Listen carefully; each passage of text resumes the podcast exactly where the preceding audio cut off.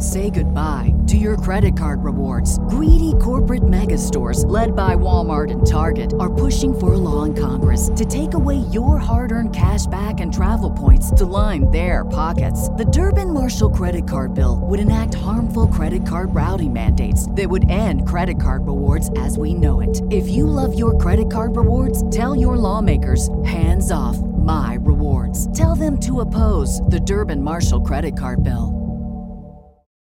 For the ones who work hard to ensure their crew can always go the extra mile, and the ones who get in early so everyone can go home on time, there's Grainger, offering professional grade supplies backed by product experts so you can quickly and easily find what you need. Plus, you can count on access to a committed team ready to go the extra mile for you. Call, clickgrainger.com, or just stop by. Grainger, for the ones who get it done.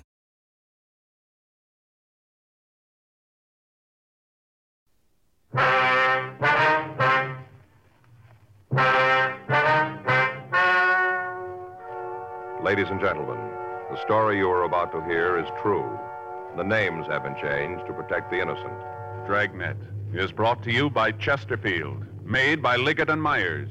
First major tobacco company to bring you a complete line of quality cigarettes.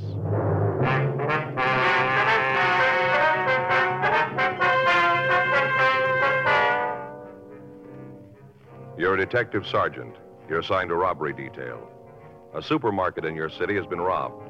The thief wore a disguise. You don't know who he is or what he looks like. Your job, find him. Today, friends, you hear these three words everywhere Chesterfield's for me. The Chesterfield you smoke today is the best cigarette ever made. Best for you, because Chesterfield gives you proof of highest quality, low nicotine. The taste you want, the mildness you want. Chesterfield is best for you because it's tested and approved by 30 years of scientific tobacco research. Chesterfield is best for you because it has an established good record with smokers, proven by test after test. Yes, friends, the Chesterfield you smoke today is the best cigarette ever made. For the taste you want, the mildness you want. Join the thousands now changing to Chesterfield. Always say, Chesterfield's for me.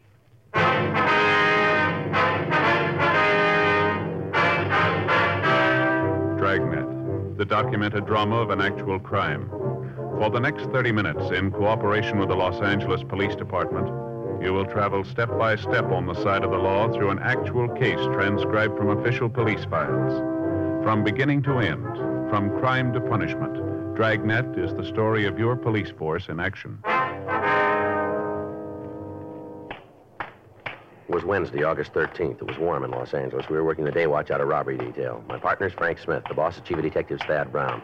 My name's Friday. I was on my way into the office, and it was 7.58 a.m. when I got to room 27A. Robbery. Morning, Frank. You been in long? Mm, About ten minutes. It's gonna be a hot one today, isn't it? Yeah, that's what the paper says. Anything in the book? No. How about those mugs? They come in from Barton?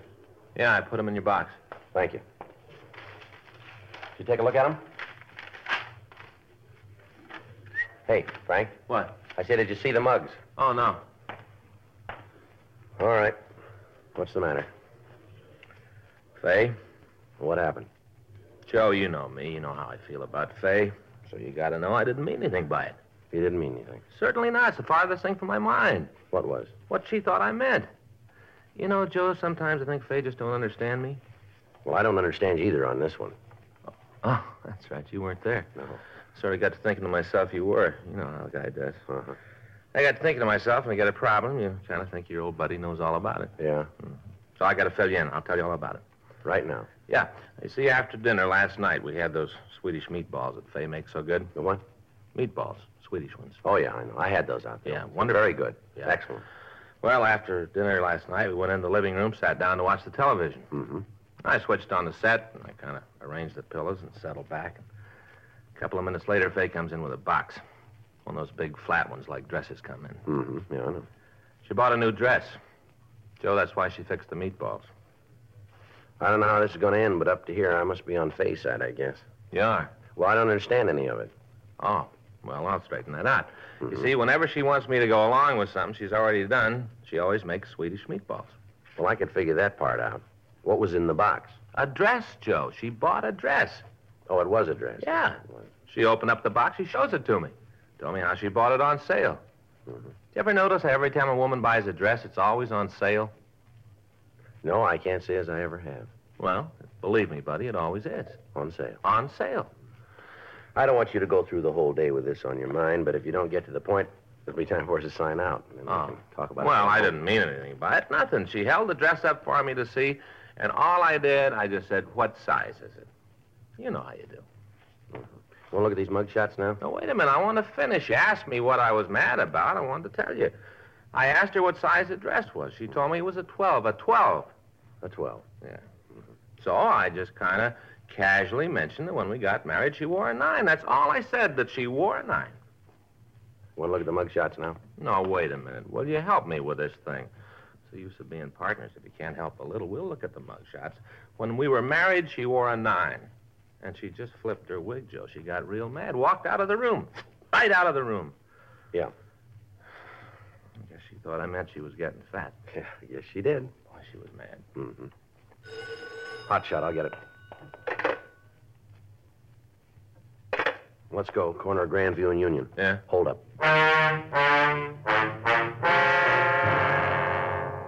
By the time we got to the supermarket, a broadcast carrying the description of the suspect had been gotten out to all cars in the city.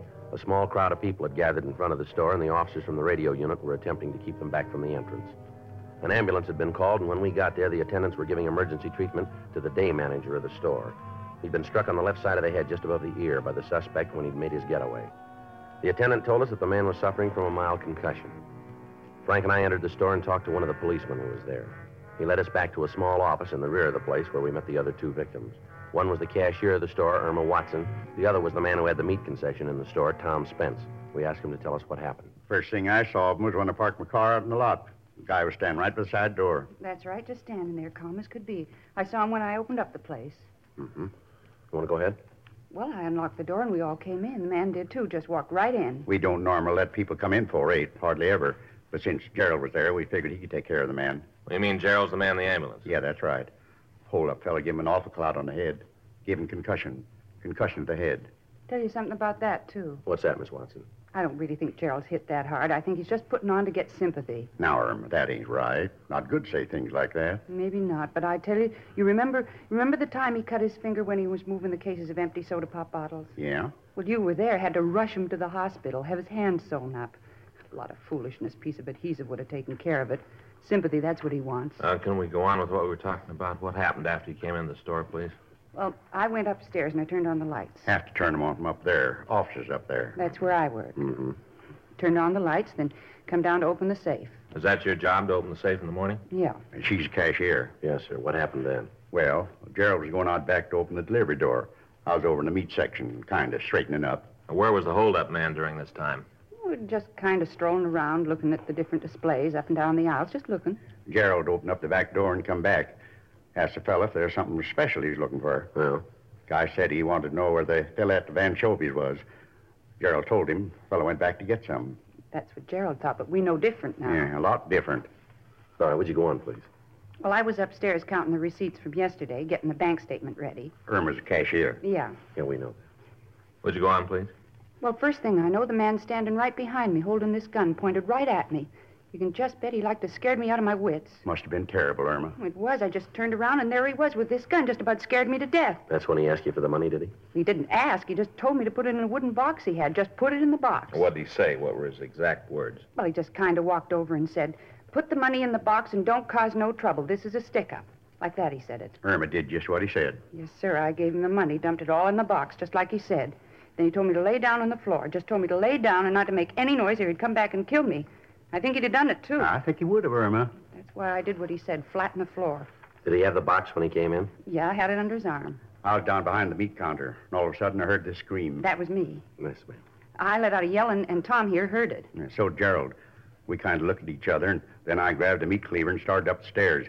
I didn't know what was wrong, but I did know Irma was in trouble. I appreciate that, Tom. And I knew you were in trouble, and I came a running. Got the stairs, come up the office, and then I saw him. He was just coming down. He still had the gun, did he? Yeah, had the gun in the box. I didn't know what was in it at that time, but I had an idea. I just hefted the cleaver and started up the stairs. He stopped when he saw me. Stopped right in his tracks. Tom's awful brave. Yes, ma'am. So he told me to get out of his way or else he'd kill me. The way he was pointing that gun around, kind of believed him. So I backed down the stairs and him right behind me. All the time he had that gun pointed at me. Where was the manager all this time? You mean Gerald? Mm-hmm. I don't know. I was upstairs. No, I saw him. He was down to the cash register in front. He saw this guy coming down the stairs and he ran for the phone to call the police. Fella saw him and he took off after Gerald. I thought he was going to shoot him, but he didn't. Just hit him. Give him a concussion to the head. He's after sympathy, that's all. Oh, now, Irma, you're wrong. I seen it. He give Gerald an awful hit, right along here. There, real hard. Now, which way did the man go after he left the store, please? He ran down that way, uh, down Union. Uh-huh.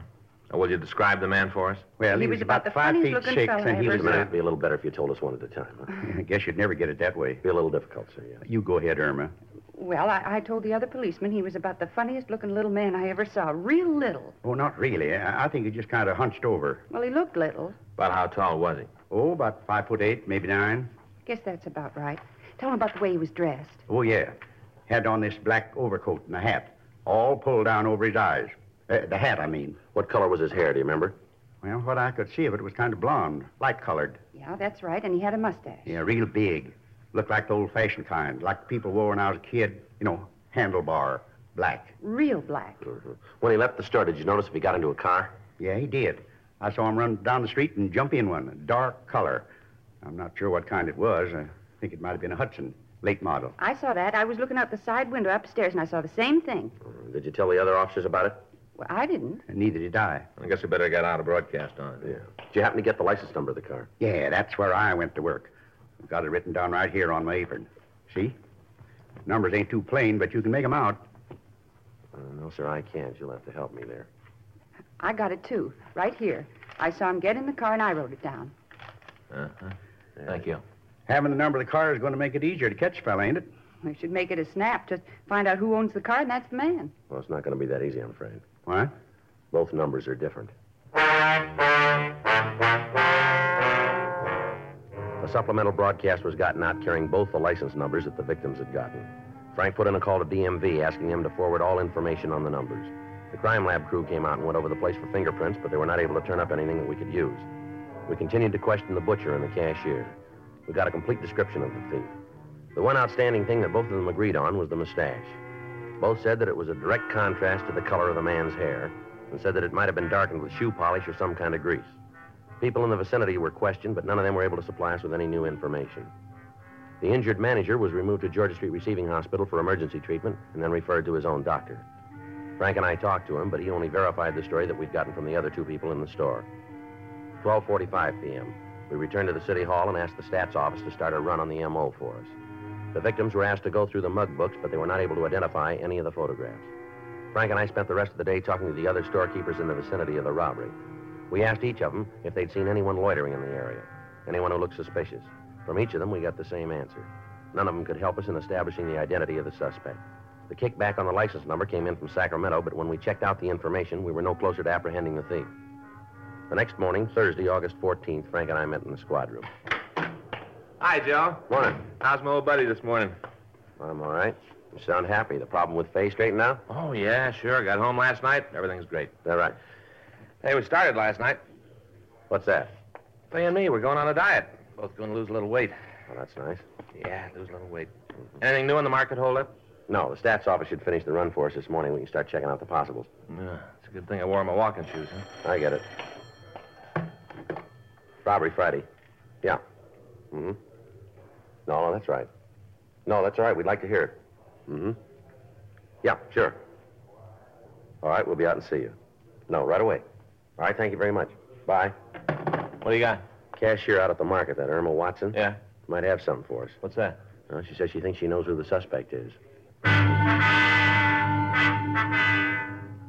Frank and I drove out to the market. We went upstairs to the office in the rear of the store and met Irma Watson. She was seated at a desk with a large ledger book opened in front of her. I got to thinking it over last night after I got home about the holdup man. Yes, ma'am? There was something about him, the way he acted and talked, made me think I knew who he was, that I'd seen him someplace before. Uh-huh.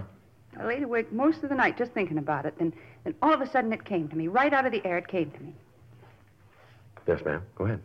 Well, I knew where it was that I thought I knew him from. Where, ma'am?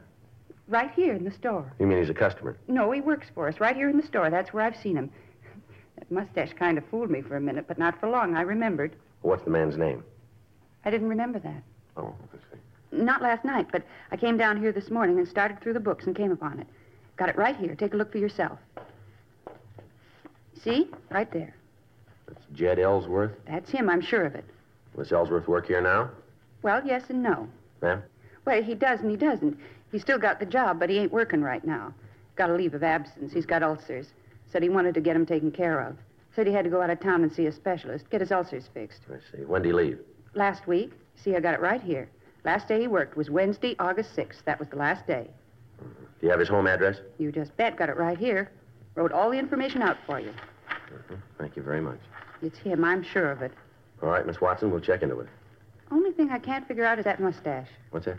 The mustache. I can't figure out how he could have grown it so fast. It Takes longer than a week to get a mustache like that, doesn't it? Well, it depends, doesn't it? On what? Where you buy it. Frank and I returned to the office to run the name Jed Ellsworth through the record bureau. While Frank went through the packages, checking the description we'd gotten of the suspect, I went down to the stats office and picked up the list of possibles that they had for us. 10:26 a.m. I met Frank back at the R&I counter. Hi, how's it going? Well, looks like we got a live one. Hmm? Got a Jed Ellsworth here, pretty close to the description. Yeah. Record in the East, St. Louis. Done big time back there. Nothing locally, though. What'd he fall for? Armed robbery. You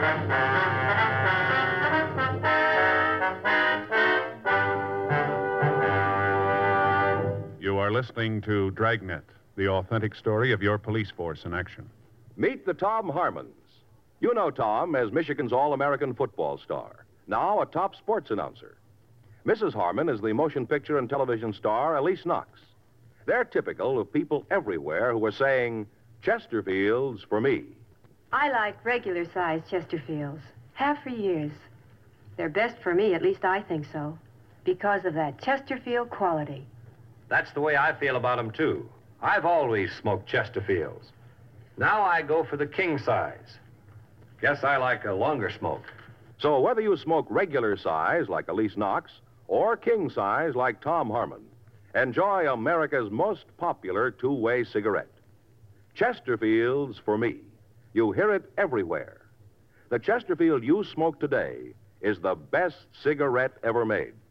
For the taste you want, the mildness you want, join the thousands now changing to Chesterfield.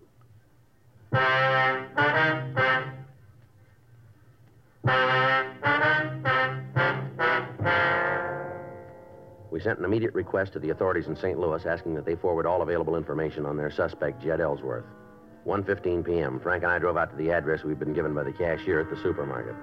It was a one-story redwood house in the Beverly Glen area. We rang the front doorbell. Yes?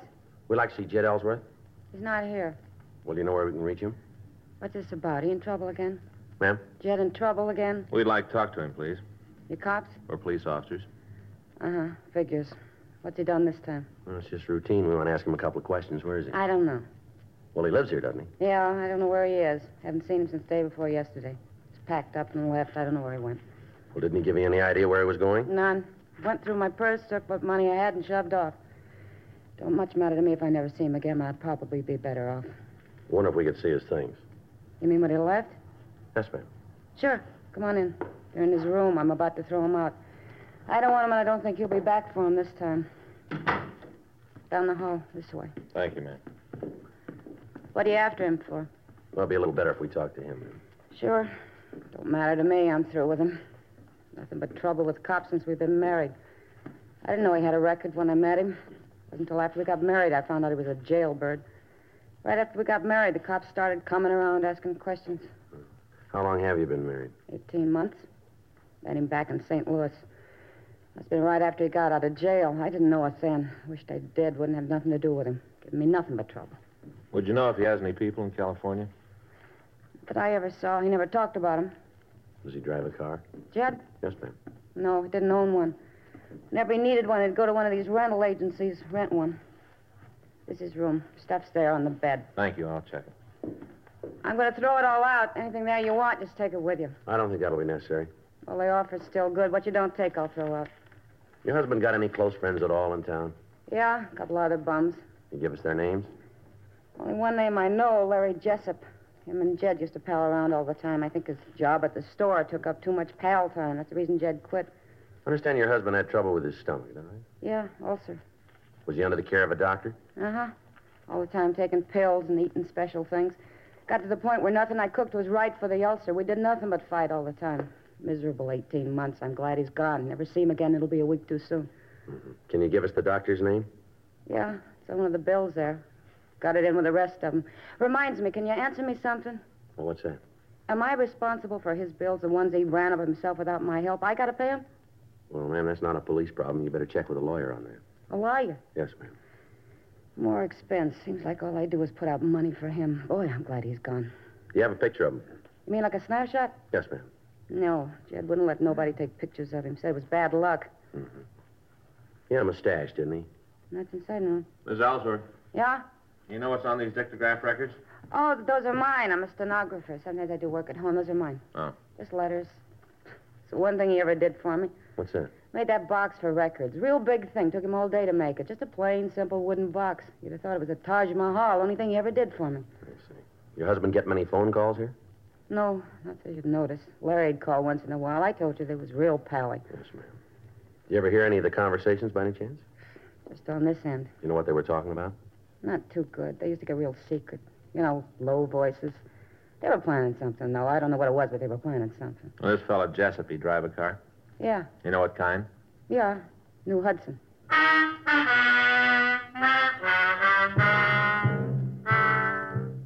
We got the address of the suspect's friend and we drove back to the city hall. We made arrangements for a stakeout to be placed on the house, in addition to asking Mrs. Ellsworth to call us in the event that she heard from her husband. We ran the name Lawrence Jessup through R&I and we came up with a criminal record for him. It listed several arrests for burglary and auto theft.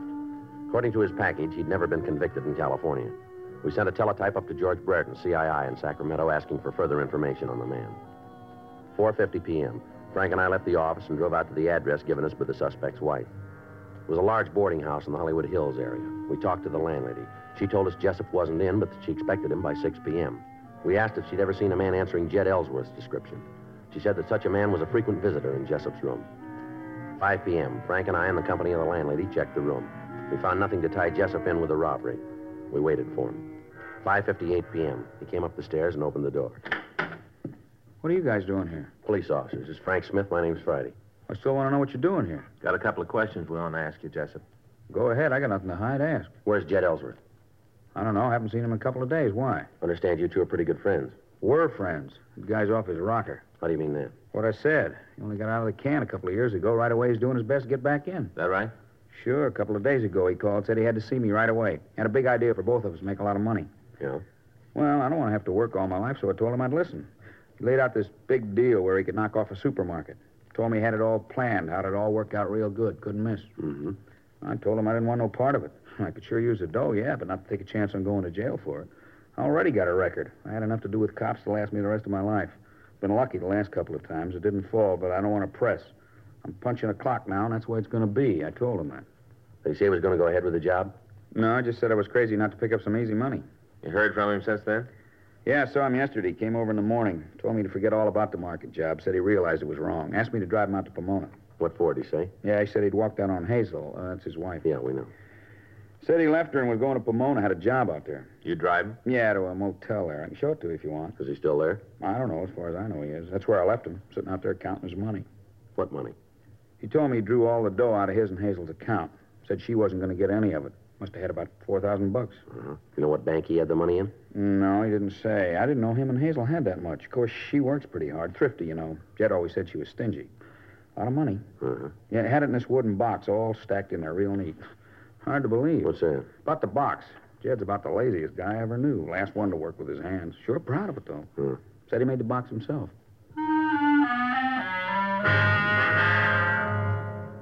Larry Jessup, Frank, and I drove out to the motel in Pomona.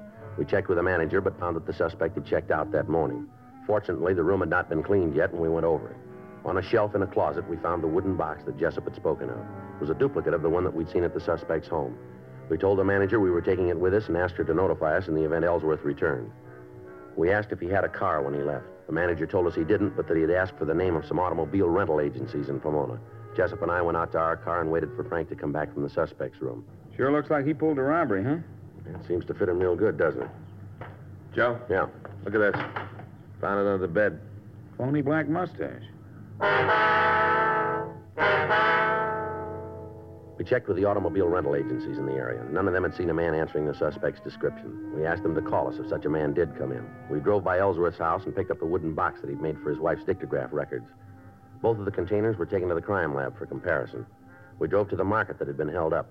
All three of the victims were shown the false mustache that we'd found in the motel. All three said it was identical with the one that the holdup man had worn. After his investigation, Lee Jones said that the two wooden boxes were cut from the same piece of three ply wood.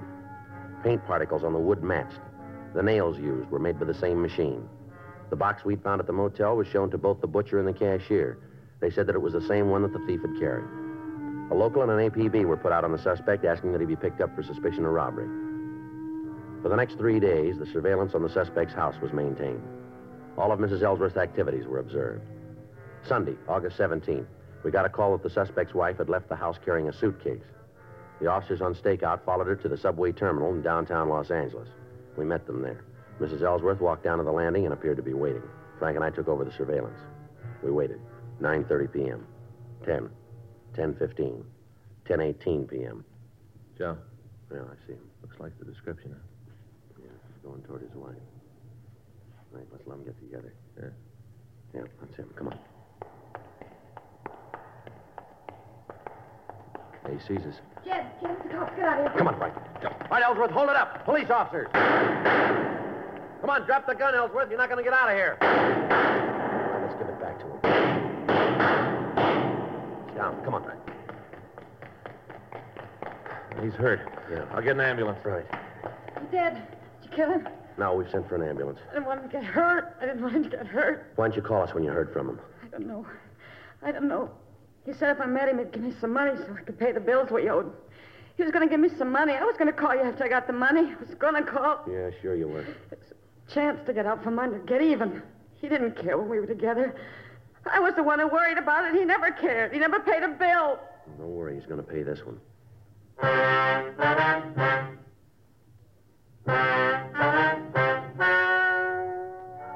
The story you've just heard is true. The names were changed to protect the innocent. On January 17th, trial was held in Department 97, Superior Court of the State of California, in and for the County of Los Angeles. In a moment, the results of that trial. Now, here is our star, Jack Webb. Thank you, George Fenneman. You know, the Chesterfield you smoked today is the best cigarette ever made, and best for you. Now, that's a fact. And to my way of thinking, it's the very reason for you to change to Chesterfield. Try 'em either way, regular or king size. If you try 'em, I think you'll say with all of us, Chesterfield's for me.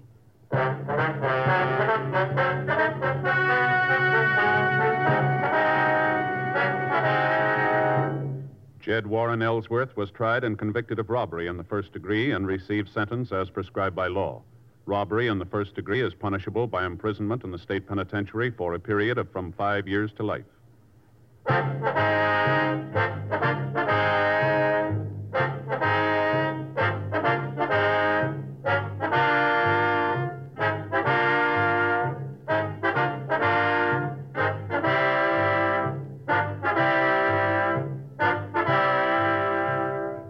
Have just heard Dragnet, a series of authentic cases from official files.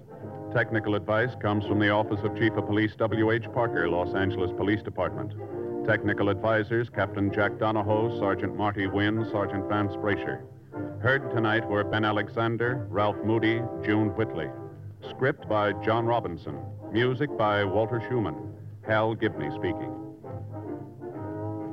Watch an entirely different Dragnet case history each week on your local NBC television station. Please check your newspapers for the day and time.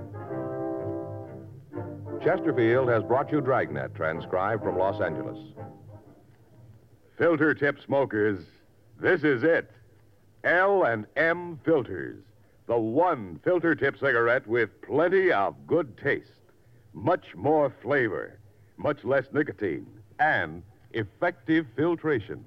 Only the L and M filter contains the miracle product alpha cellulose, the purest material for filtering cigarette smoke. Yes, this is it. As Helen Hayes puts it, L and M filters are just what the doctor ordered. Buy L and M filters, the distinguished monogram cigarette. L and M filters, America's highest quality and best filter tip cigarette.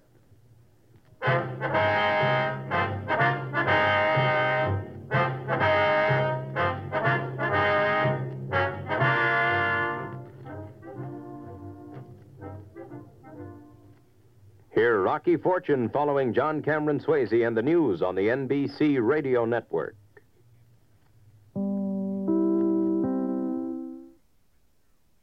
Say goodbye to your credit card rewards. Greedy corporate mega stores, led by Walmart and Target, are pushing for a law in Congress to take away your hard earned cash back and travel points to line their pockets. The Durbin Marshall credit card bill would enact harmful credit card routing mandates that would end credit card rewards as we know it. If you love your credit card rewards, tell your lawmakers hands off my rewards. Tell them to oppose the Durbin Marshall credit card bill.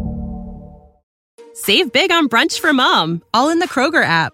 Get 16 ounce packs of flavorful Angus 90% lean ground sirloin for $4.99 each with a digital coupon. Then buy two get two free on 12 packs of delicious Coca Cola, Pepsi, or 7UP, all with your card. Shop these deals at your local Kroger today or tap the screen now to download the Kroger app to save big today. Kroger, fresh for everyone. Prices and product availability subject to change. Restrictions apply. See site for details.